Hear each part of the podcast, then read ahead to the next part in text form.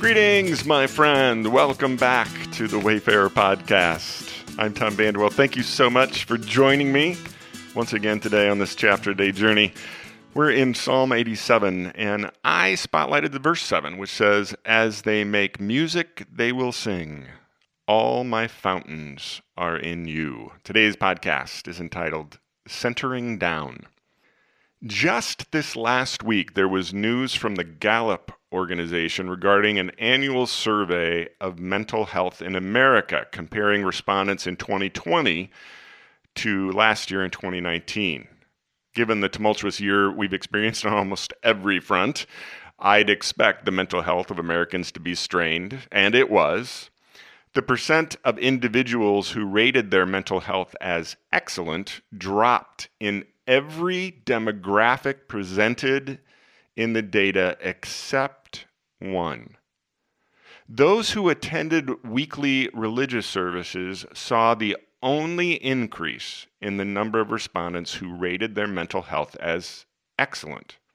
Comparatively, there were double digit declines of those who said that they never or they irregularly attended religious services.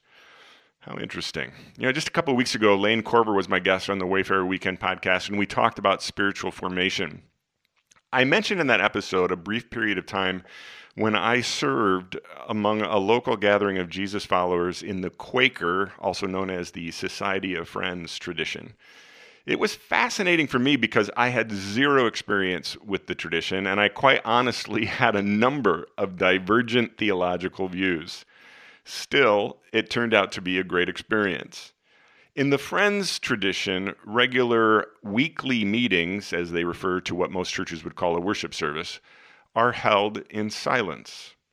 There is no order of service in a traditional Friends weekly meeting. In the silence, participants spiritually center down. That's what they call it.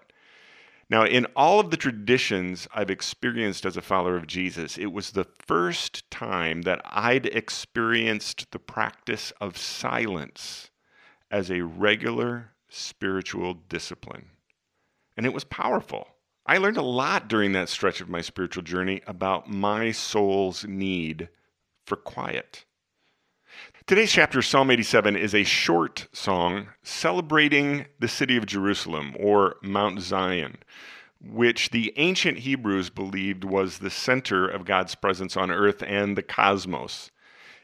It is unique within the anthology we call the Book of Psalms. It prophetically pictures the people from all the nations coming to Jerusalem and acknowledging God, which also parallels similar scenes in John's prophetic book of Revelation.